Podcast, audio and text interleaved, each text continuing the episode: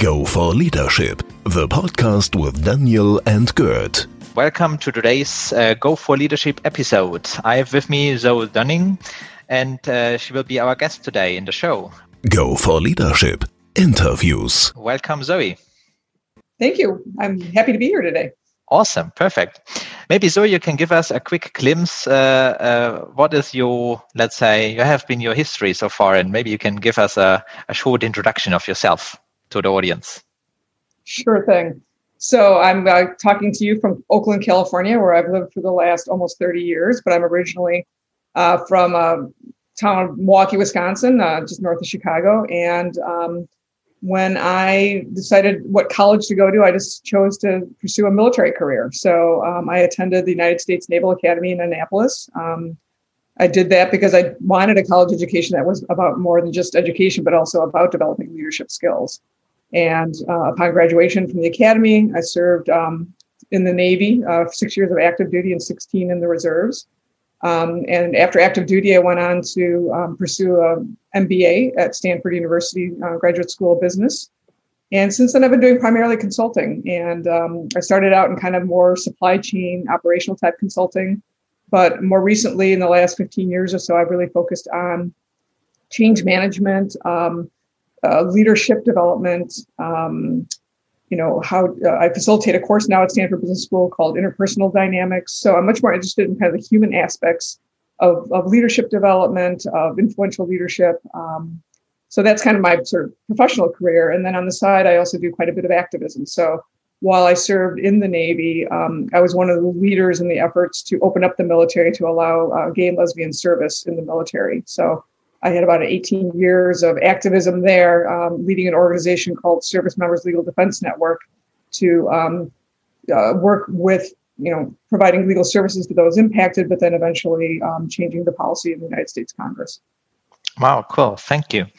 So let's maybe also jump directly into into the topic of leadership. And um, as our listeners know, the first question we always ask is, how would you define leadership, or what does leadership mean to you in particular? You know it's it's hard to really have one definition because i really am a fan of situational leadership right? Um, what type of leadership style you use and what is important and how you weigh it depends so much on the situation the urgency of the situation the complexity of it um, the people that you're leading the size of the team. Um, so for me ad- adaptability and that flexibility um, is really critically important. You can't have a one size fits all leadership style. Um, you have to I mean, as we've seen with COVID nineteen, right? It's it's you have to adapt to things that you probably never could have expected. Um, but I think some key tenets that are always important are, um, for me at least, is um, you know leadership by example. Um, you know, I am, uh, you know, I can't stand hypocrisy. I can't stand leaders who you know say do one thing and then you watch them and they do something else, right? So um, I think walking the talk um, leading by example is, a core component of anyone's leadership style. Um, I also feel like feedback is an area that, um, you know, in American, in, in, in any corporation, American or, or, global, it's critically important to tie the team together and to understand each, how each other works, right? So creating a, um, a psychologically safe environment where feedback is openly given and received um, and we are there to help each other um, succeed is also a, a, key tenet of leadership. How do you create an environment where people can speak up and speak out? Um, because if they're, you know, coming from a place of fear or they're coming from a place of worrying about retaliation, should they sort of point out that something's not working, um, then you're never going to be successful in your organization. Um, and then finally, I would just say integrity above, you know, uh, all else. You it, it kind of goes with, you know, leadership by example, but integrity in what you do, doing the right thing, uh, even if it's difficult, doing the difficult right thing over the easy wrong thing, and embedding that in your organization, rewarding and creating a culture of integrity by rewarding behavior that demonstrates integrity and um, having consequences for behavior that does not demonstrate integrity. I would say those are some of the, the key tenets of leadership for me. Wow, I, I like them a lot. Uh, and uh, just to jump into the, the first one, leading by example, um, I uh, we have done a, a, similar experiment, let's say, with with um, putting a, a banana uh, into uh, an elevator, at the morning of the office hours, and and uh, unfortunately the banana was still at the end of the day in the oh. elevator. So um, I think um, everybody is part of a team in an organization, and uh, to show how you want to have people um, uh, behave in certain situations is not just overlook the banana in the elevator, it's really picking it up and put it into the, the, the garbage. So how, how would you say uh, you can uh, show this kind of little examples and also demonstrate to the team that this is now exactly how you want to have them behave? So how, how do you have you done that in, in the history or how would you consult people uh, being in, let's say, new to leadership roles? You know, it's harder now with the virtual world. Um, mm-hmm. Uh, because our interactions are so um, curated, right? It's like I am going to interact with you in this meeting on my calendar, you know, specific time. And a lot of times, those leadership by example moments, even with that banana example, is sort of the the you know, it's not the tile, it's the grout between it, right? It's those moments in between um, when you're just sort of being yourself and people are observing you, you know, in your sort of natural habitat, so to mm-hmm. speak. Um, I think if you want an organization that um, is willing to be open and admit mistakes, then you have to admit mistakes yourself. So I think um, leaders using, I would call strategic vulnerability. I don't think we want to have leaders who are like all the time vulnerable, right? Um, but I think demonstrating vulnerability, being able to speak up and say when you've been wrong, I think goes a long way. Um, I also think that listening, like if you have, think about it yourself. What leaders have you had that you really enjoyed working for? They're leaders that really listen to you. They don't just tell you what to do, but they listen to you.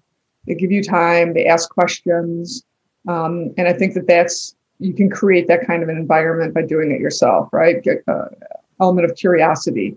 Um, inquiry, um, challenging assumptions, and, and listening to the answers. That's how people feel empowered. That's how people feel like their voices are heard, like they're contributing to the overall mission of the organization.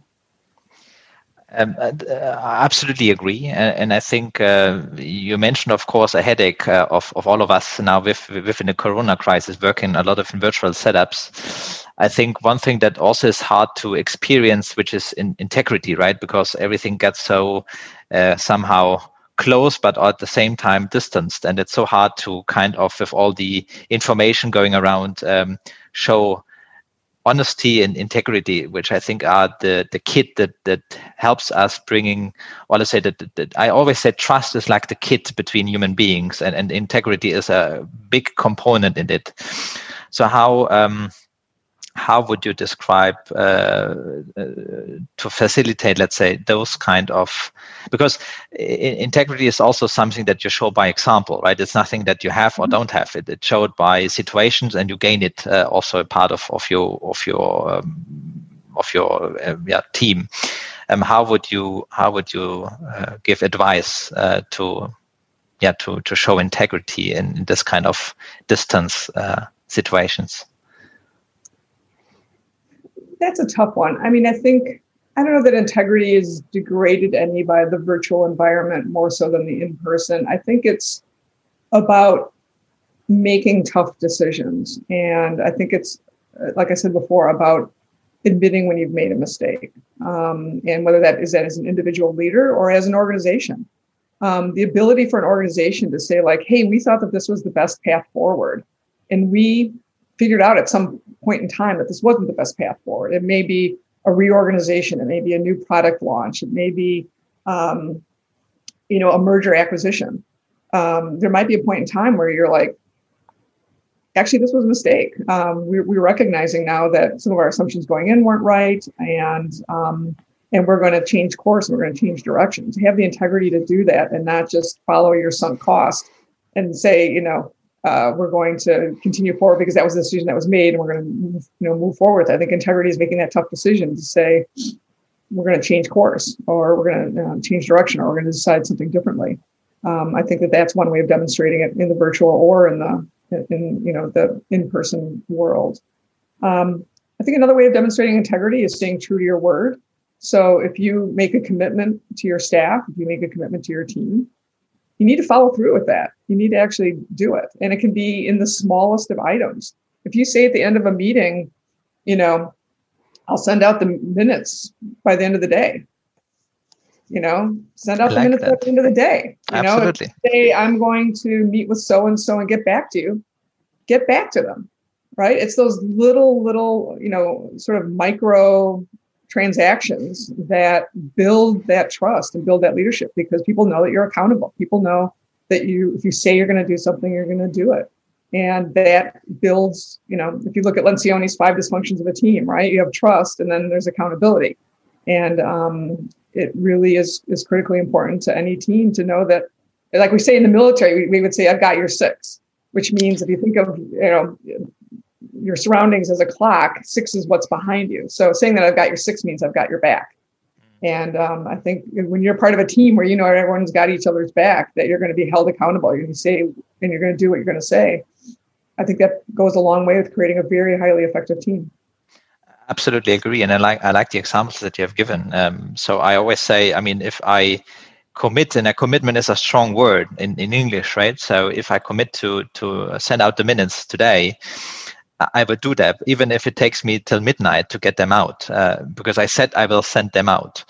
So, um, do you think that that COVID also changed this a little bit? Because I I have seen so many people um, being much more open in in showing that maybe they have taken a wrong decision. I remember uh, pre-COVID times where always it was much more, let's say, popular to maybe hide away by showing that there was a mistake done or trying to escape um, that. But it, it's obvious that with COVID, there's so much uncertainties. There's so many, let's say, wheels that can shuffle around or situations that are unforeseeable uh, and unpredictable. Uh, that that there is a certain, uh, let's say, improved openness for also acknowledge that that failure is is just part of the game. I think we have been put into a situation where, in, in order to just survive day to day, we have to give each other a lot more grace than I think we did before. Mm-hmm. And there's also an interesting intimacy in Zoom where we're actually looking at people's living rooms or their bedrooms or their offices. Like we are literally in someone else's home. And I think we all know that we're struggling. We're struggling either we have a family member who's ill, or we're struggling because we have to homeschool, or we're struggling with our own sort of isolation if you live alone. Um, I think we're handling it with a little bit more grace, which is giving us a little bit more space to open up, to be a little bit more vulnerable, to admit mistakes, to really reach out and connect with each other as humans as opposed to just coworkers. I mean, I love being on a Zoom call. You know, I think before COVID, if I were on a call with someone and their kid was screaming in the background, I probably would have been annoyed, right? I would have been like, you know, come on, man, this is a business meeting. Can't you, you know? Um, but now I just have so much empathy for everyone who's trying to juggle, you know, children or pets or schedules or, you know, um, family members or, you know, not being able to spend holidays with their families, whatever it may be. We're just having a bit more empathy and grace with one another, which I think is one of the the benefits of COVID, uh, unfortunately. Um, one, of the, one of the side effects of, of, coming out of this is just we see each other more as humans. We have a little bit more capacity and compassion. And I think, you know, going back to the meeting minutes thing, yeah, yeah, I may have made a commitment that I'm going to do the meeting minutes tonight. And guess what? Like I was exhausted at the end of the day. After 12 hours of Zoom, I just couldn't get to it. And maybe I can't do it till tomorrow, but I'll send out a note and I'll just say, hey guys, I'm sorry. I know I said I'd get the minutes out today. I can't do it. As long as there's nothing that's like urgent coming out of those meeting minutes, right? Which there rarely is. Um, I'll I'll get it to you tomorrow. And I think nowadays we're like, okay, thanks for letting us know. But exactly, this is as well accountability because you showed accountability to say I, I knew that was my task, but there's a good reason not to do it tonight, right? So I think that that that, that completely buys buys into it. Let's switch gears a little bit. I'm also very interested about um, the leadership skills required in the military. So one of my former bosses was ex-military, and I, I actually liked his leadership style um, because it was um, uh, quite uh, military flavored, let's say this way. But you could mm-hmm. exactly know what what was the expectation. So it was really precise, and you knew when you followed this, let's say, task that uh, it would be a success. So um, can you outline a little bit your experience, let's say, maybe the difference between uh, the leadership skills required in in, in the military field uh, and maybe in the in the more let's say out there business fields if or if there is any any difference i don't know I think there's a couple of things that I would differentiate um, folks who've served in the military, and I do a lot of work with veterans groups. I'm part of a, am um, in a, the advisory board of a group called Vets in Tech, which helps veterans who are transitioning out of the military get into the tech sector. I also serve on the California Veterans Board, and um, I love veterans. I just think that they're some of the most amazing can-do, resilient leaders around. And I think some of the things that I would differentiate, um, you know, sometimes people think of military leadership as like very directive and you know um, top down and very command and control. And I've actually found military leadership to be very different because if you think about Navy SEALs out in the field or a submarine commander, like you have to make life or death decisions and you have to be very adaptable to what the situation is that's coming. You can't be overly formal and structured. You have to be able to adapt to what's going on. So I actually find military leaders very um, pragmatic and very adaptable to what's before them. Degree. Um, the accountability aspect, I think, um, rings very true. Uh, when I was at the Naval Academy, you, when I was going through plebe summer, you had five responses: yes, sir, no, sir, aye, aye, sir, which means I will do whatever you just told me to do. Um, you know, we're now able to say, I don't know. You're able to say, I'll find out, sir. So if you didn't know, you had to say, I'll find out, sir, or no excuse, sir. Those are the only responses that you were allowed. So there's a sense of like, you can't just be like, eh, I don't know, sorry like you had to either like you know say and you couldn't have excuses it was just like either you did it or you didn't you know uh, there is no try there's only do um, the last thing i'll say is the sense of teamwork and i'm going to tell you a quick story. So my plebe summer i was 18 years old. I was in annapolis maryland. It was you know super hot super humid and you know you're running from evolution to evolution. And i i shared a room with two roommates and i came back to my room uh, one after one hot afternoon, and I got to my room first. And in the military, you call a bed a rack, and my rack was completely missing, just gone. Like no mattress, no sheets, nothing. Just like the springs on the bed were a frame were there, but my two roommates' beds were made and sitting there untouched. And I was so confused. I had absolutely no idea what had happened or what was going on. So I ran over, you know, I went down to my squad leader's door, knocked on his door, requested permission to come aboard. And I was like, you know, sir, you know, request permission to ask a question. He said, go ahead, Midshipman Dunning. I said, sir, do you know the whereabouts of my rack? And he was like, he's like, ah, yes, actually, look outside your window. Your rack committed suicide. And I was, I was like, what? So I run back to my room. I look out the window. Sure enough, three stories down is my mattress with all the sheets splayed out um, and had been thrown out the window. So I run running back to my squad leader's door and I knocked on the door and it said, you know, aboard. Customer should ask a question. Sir, why did my rack commit suicide?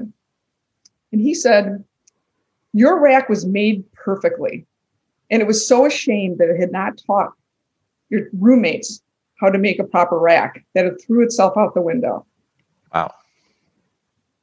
And at first I was super angry because I was like, wait a minute, let me get this right. I made my bed perfectly and I'm getting punished.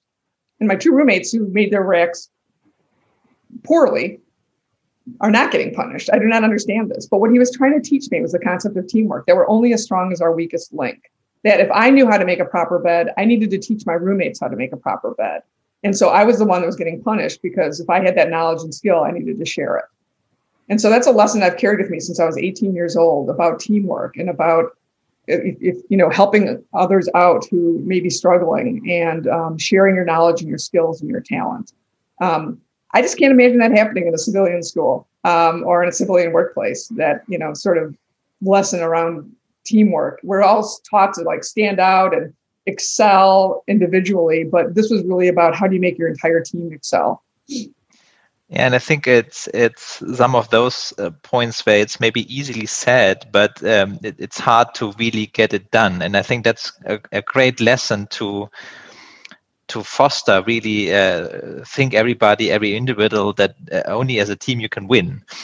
And like you said, it, it really is about that um, the one that has the skills to share it, and at the end, so everybody can can get a little bit of it as well. And uh, maybe the next time the situation is the other way around that you have somebody that shares his skills and his knowledge how to do stuff. And I think um, that's that's part of a of a team and also of a successful company because you will not be succeed as an individual in this in this complex world. Uh, it's it's evident. Absolutely.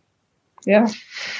Maybe you can also share a little bit how, uh, as we have touched, let's say the, the military aspect, and I, I, have to say that one was really one of the the the, the best experience I had I had uh, from a from a leader perspective. How, uh, let's say, can maybe non-military leaders benefit from from from from things they can maybe copy from from military leaders out of your experience, or what what maybe they can use, let's say. Well, I will. I'll turn the question back on you for a second. Now, you said that you worked for a military leader and you liked it, and you gave some examples. What What did you learn from that military leader? Um, that's an interesting uh, switch of the gears. Sorry, but but I I I have to say um, um, it was actually all these aspects. So. Uh, he was able to form the first time out of a heterogeneous group a, a real team Mm-hmm. And um, actually, um, this team is still till now still in touch, and we are talking about eight, nine, ten years ago. Mm-hmm. So um, something that uh, I would definitely uh, say it was one of the best times I've had. So he was clear in his demands. Um, it was clear how we wanted the team to um, to manage to or to lead to.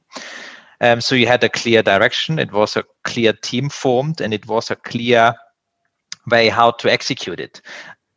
Of course, sometimes with with mistakes, but uh, we we we could uh, win together and we could could lose together. And I think that's something I have not experienced that that that that often. So uh, we could uh, shout out and say we agree to disagree but at the next time we could have a beer and everything would be in in order and we say well that's the the mission let's go for it uh, and uh, i think that's uh, certain aspects that um, have had uh, a huge impact for for the team yeah. In, in, particular in a very difficult challenging time so revenues have been declining profits has been really poor so we really had to manage a, a tough turnaround, and there has been had.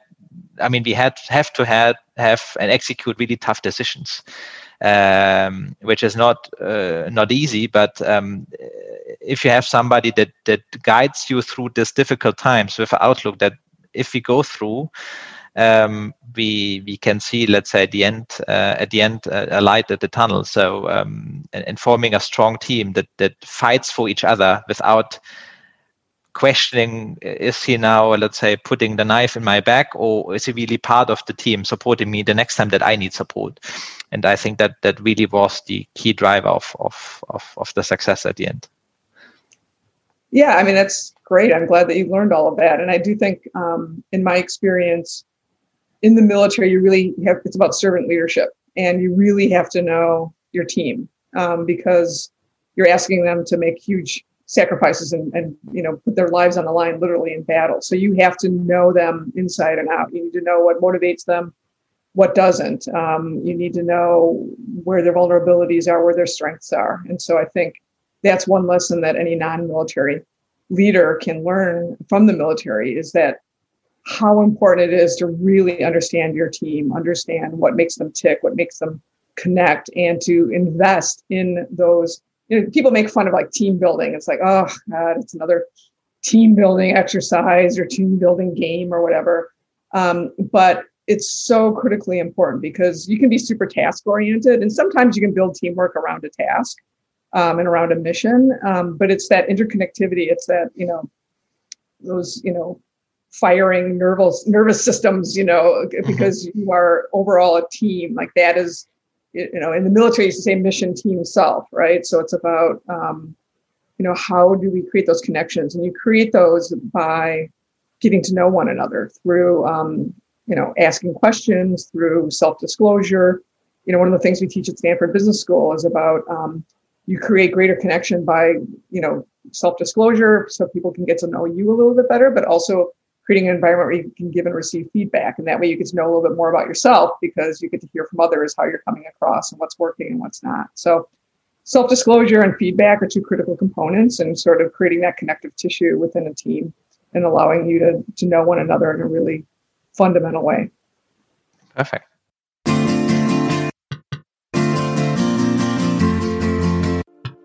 Go for Leadership, the podcast with Daniel and Gert. Thank you, sir. I, I liked I liked your, your view on, on leadership and also the, the, the glimpse we have had uh, regarding uh, the, the military aspect and the learnings we actually can can absorb. I think that's a huge benefit for our listeners. So thanks for being guest uh, our guest today, and it was a real pleasure having you in the in the chat. Well, thank you. I've enjoyed it quite a bit. Awesome. Perfect. Go for leadership.